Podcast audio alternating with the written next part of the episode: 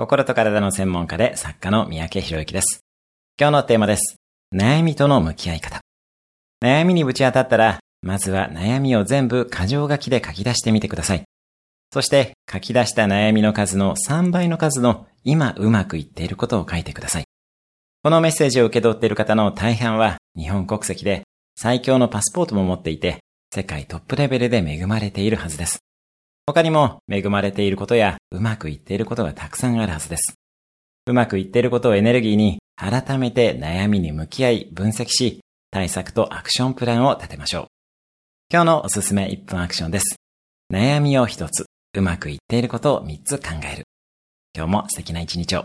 毎日1分で人生は変わります。お役に立てればいいね、シェアなどいただけると嬉しいです。